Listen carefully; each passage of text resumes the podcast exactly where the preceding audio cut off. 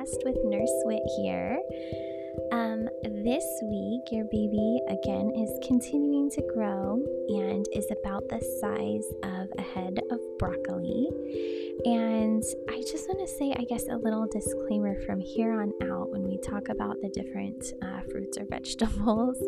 Um, I had a hard time kind of researching right around this week, maybe even last week at 29 weeks, um, the different sizes, just because you know, your babies are in the fetal position, all curled up inside. And so I felt as if some of these fruits and vegetables that, um, you know, were recommended by different um, companies, like if you look online, um, I thought, man, that's not right. That one's definitely not right. So um, I kind of came up with some of these on my own, but you know, each week varies just a little bit um, because all of us grow different size babies. So um, if you've listened to my other podcasts before, you know that um, my sweet Hugo was growing very, very large. And um, so I doubt at 30 weeks he was the size of a head of broccoli.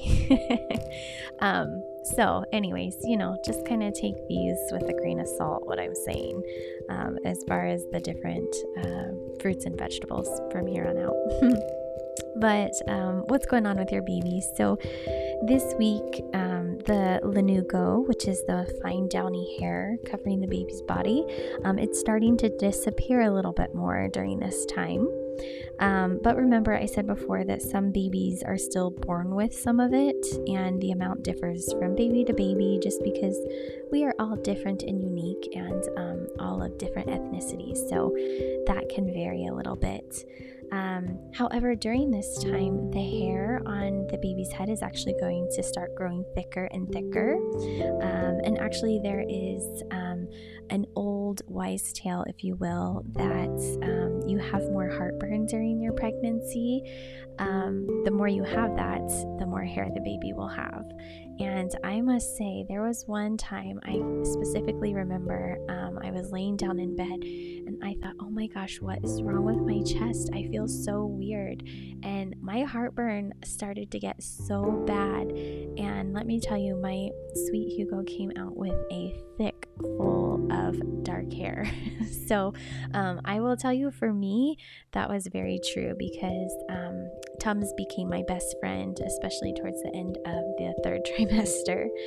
Um, but, you know, you never know. A lot of moms, I always ask, um, you know, when I see them afterwards, after they have the baby, and I see these thick, um, you know, head full of hair that these babies have, and I asked the moms, and they're like, oh my gosh, yes, I did have crazy heartburn. So I don't know. Again, it's just an old wise tale, but um, and then, one of the last things I just want to go over with you guys now that you're at 30 weeks, if you haven't already, you may want to look into cord blood banking. And if you aren't sure what cord blood banking is, I'll give you a quick little bit of information about it, but you can also head over to my YouTube channel where I do have additional information and I actually talk about the company that we use. Um, we used for Hugo, and I show you one of those kits, just a little practice kit. But um, we went ahead and we went with CryoCell and cord blood um, banking. You can bank just the blood, or you can do the blood and the tissue. Uh, we did both, and um, the the reasons that you would want to do those is because if anything were to happen to baby um, or to the parents, there is a, a certain percentage of use um, that the parents can use it too. Um, if anything would happen to you later in life, there are about 80 different um, uses for cord blood banking, um, for the cord blood uses, I should say.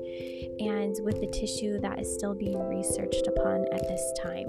But, um, anyways, just head over to my YouTube channel. I talk a lot more about it over there. Um, but it's a good time to start thinking about cord blood banking if you haven't already. So um, that is my information I have for you guys for this week on week 30 of your pregnancy. As always, make sure you uh, subscribe here to podcast. And like I said, check out my YouTube channel and subscribe over there as well. And thank you guys all so much for listening. I will talk to you all next week. Have a great day. Bye bye.